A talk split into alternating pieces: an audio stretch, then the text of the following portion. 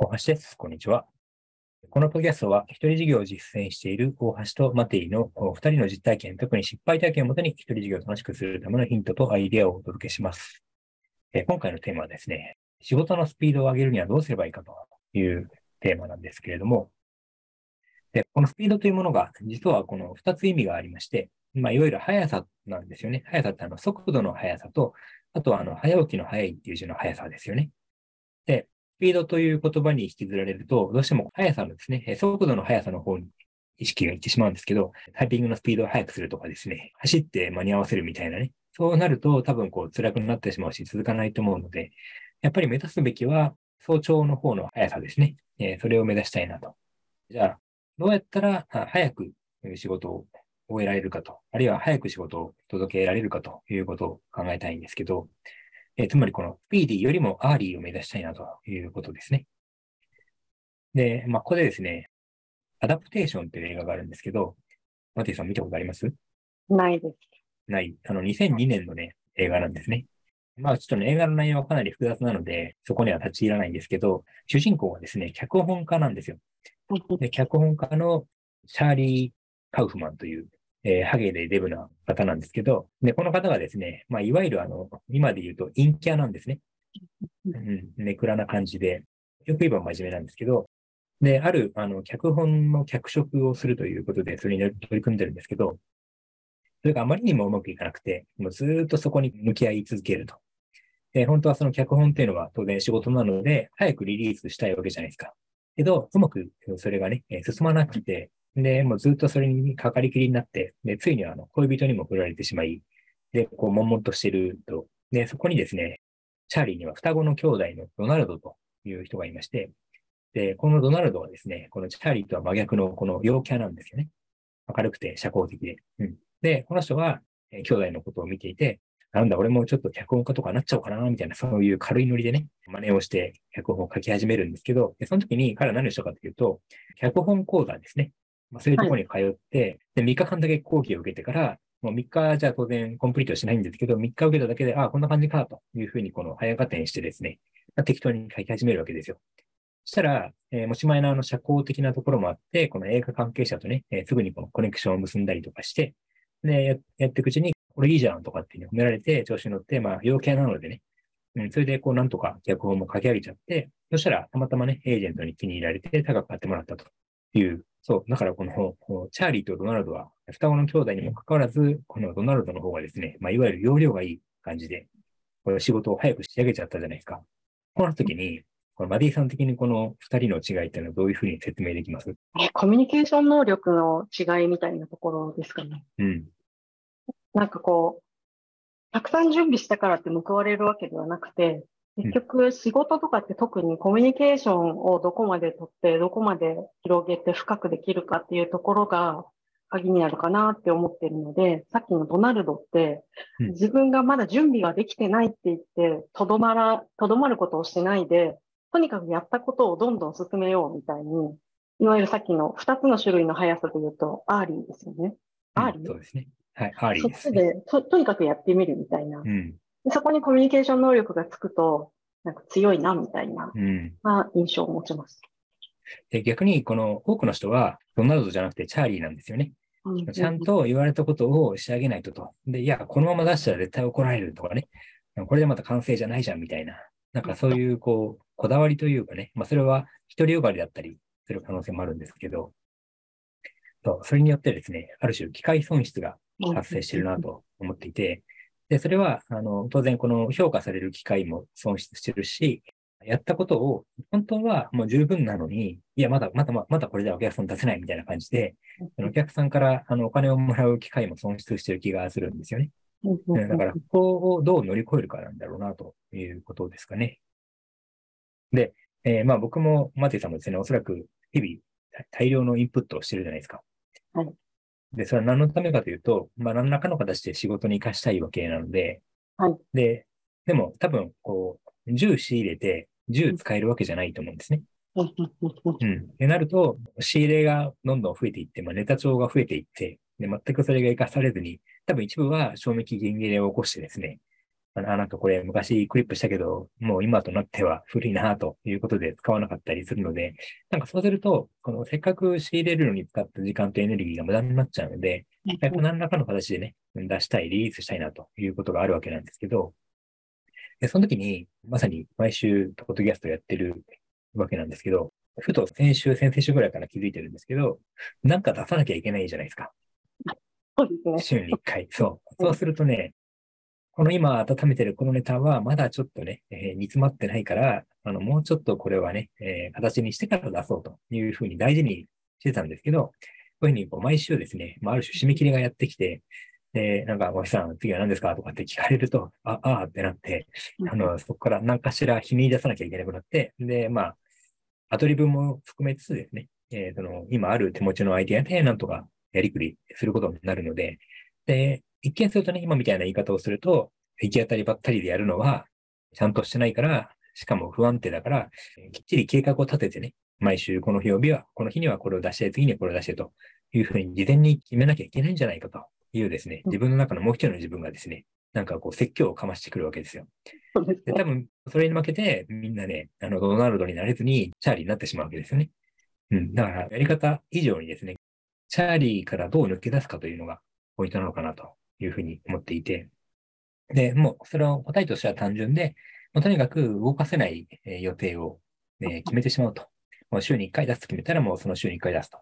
でしかも自分で決めるだけだったらいくらでも踏み出せてしまうので、まあ、こうやって人と関わってですね、お前さん次何ですか？ってこう問い詰められる状態を作ると 多分いいんだろうなということをですね、このスピードを上げるという意味では大事かなと思ってます。そうですね。このポッドキャストやるときも早かったですよね。はい、早かった。なんか、あの、大橋さんに私がお声掛けいただいて、はい。一回話しましょうって言ってお話ししたときに、大橋さんは少し考えてからやりますかって、あの、私に時間をくれようとしたんですけど、はい。なんか、きっと時間があってもなくても考える時間は一緒なので、もうすぐやった方がいいと、私はその時に思ってですね、あと自分がグズグズするのが分かっていたので、あの、来週からやりましょうって言って、来週からやったんです、そうでした。で、あと、まあ、フリーランスで仕事をしていると、なんかこういうシリーズものの仕事を受けるかっていうシーンがあると思うんですけど、はい。その時に、その、まあ、これは、あの、発注する側、受ける側、両方あると思うんですけど、えー、なんか、シリーズものってリスク高いじゃないですか。高いですね。一回だったら、なんかね、あの、もしこの人、期待通りのアウトプットを出さなかったら、もう次からは、あの、声がけしないようにしようみたいに発注側は思うし、はい。で、逆に、その受ける側としても、なんかね、相性合わなかったらなんか続けたくないなと思うので、なんかその辺はこう腹の探り合いだったりするんですけど、その時に、ある方がですね、あ、なるほど、こういう方法もあるのかと思ったのがですね、あの、シリーズものなんだけど、この回数を限定しましょうと。あの5回、5回シリーズにしましょうとかね、いうふうに、上限を決めることによって、もしね、あの、相性が合わなかったとしても、まあ仕方ない5回は我慢しようっていうふうに、この、妥協できるじゃないですか。うん。だからなんか回数を決めるってすごくいいなと思ったんですよね。ずっとこれがやめられずに延々と続けなきゃいけないみたいになると、多分こうね、気がめいってしまうので、まあ、その、その後ね、相性が良ければ、じゃあ5回とりあえずまた、えー、もう5回やりましょうみたいなね、いうふうにこの延長することはできると思うので、まあ、最初にこうやって回数を切ってしまうっていうのは一ついいアイデアだなと思いますね。でですね、この仕事のスピードを上げるにはどうしたらいいかということで、もうこのあたりまでですね、今日言いたいことは全部言い尽くしたんで、もうこれ終わってもいいんですけど。言い尽くしましたか。はい。もうこれは非常にスピードで早く仕上げるというテーマに合った回になるんじゃないかと思うんですよね。はい。なんかでも、はい。えっ、ー、と、いやいや、大江さん、この辺ちょっともう少し、あの、掘り下げてくださいっていうところがあれば。あの、私はさっき、この収録の前に大橋さんと少しお話ししましたけども、自分がもともとせっかちなので、何でも早くやっちゃうっていうところがあるんですけど、でも人と対応するときに、なんかスピードを上げることよりも遅くしないみたいなことをすごい気をつけてるんです。それマティさんがってことですか？私が、私が遅くしないってことをすごく気にしていて、もうほっといてもどうしてもすぐやっちゃったりとか、せっかちなのでこう寝かせておけないみたいなところがあるので、とにかく私は早くやってしまうっていう前提があるんですね。で、人と仕事をしていて、まあ、あの、フリーランスになってからはあんまりないんですけども、例えば会社みたいに、こう、期限があるようなないようなみたいな仕事がたくさんある場とかってあるじゃないですか。なんかそういう時って私は早く進めて早く終わらせたいんですけど、いつでもどこでもどんな時でも。なんですけど、必ずしもそうじゃない人も多いわけですよね。うん。そういう時は、なんかこう、スピードを下げる人と関わった時に、そのスピードが下がらないように、なんていうんですか、遅くなる人が関わってきた時に、遅いペースに合わせて動くのか、もしくは、早いまま、早く見切りをつけて終わらせちゃうとかっていうふうに、なんていうんですか、早いとか遅いとかの判断ができない時に終わらせるみたいなこととかを結構気にしてやってたことがありました。うん。なお遅いものに巻き込まれるのが 耐え難いんですよね。うん。せっか、せっかちですね。だから、うん。だから、あとはそういう相相手のスピードがどのぐらいかによって、早い人には早く返す、遅い人には遅く返すっていう風なのもすごい気をつけてたんですね。で、なんでかっていうと、普段遅い人ほど急対応とか求めてくるんですよね。ああ。普段遅いのに、お遅いからこそ、あの、何か締め切り間際になって思い出して人にぶん投げてくるみたいなこととかが起こりやすいので、うん。あなたはいつも遅いから私も遅くしますよっていう態度を常にとっていていう、おー常にあなたの手がですっていう。まあまあ、悪く言うと目には目を歯には歯をっていうところではありますけど、うん。でないとすごく都合よく使れ使われるなっていうのは、あの、思ってたので、特にフリーランスとかって、都合よく使われる度合いが多かったりするじゃないですか、場合によってはそう。ですそうですね。あはい。自分が自分のことを守ってあげないといけないのもあるので、もうそれを無意識にやってるんですけど、今となっては。この、早い人には早く、遅い人には遅く。で、遅い人が速さを求めてきたときは、より遅くするみたいな。もしくは別料金ですけど大丈夫ですかってああ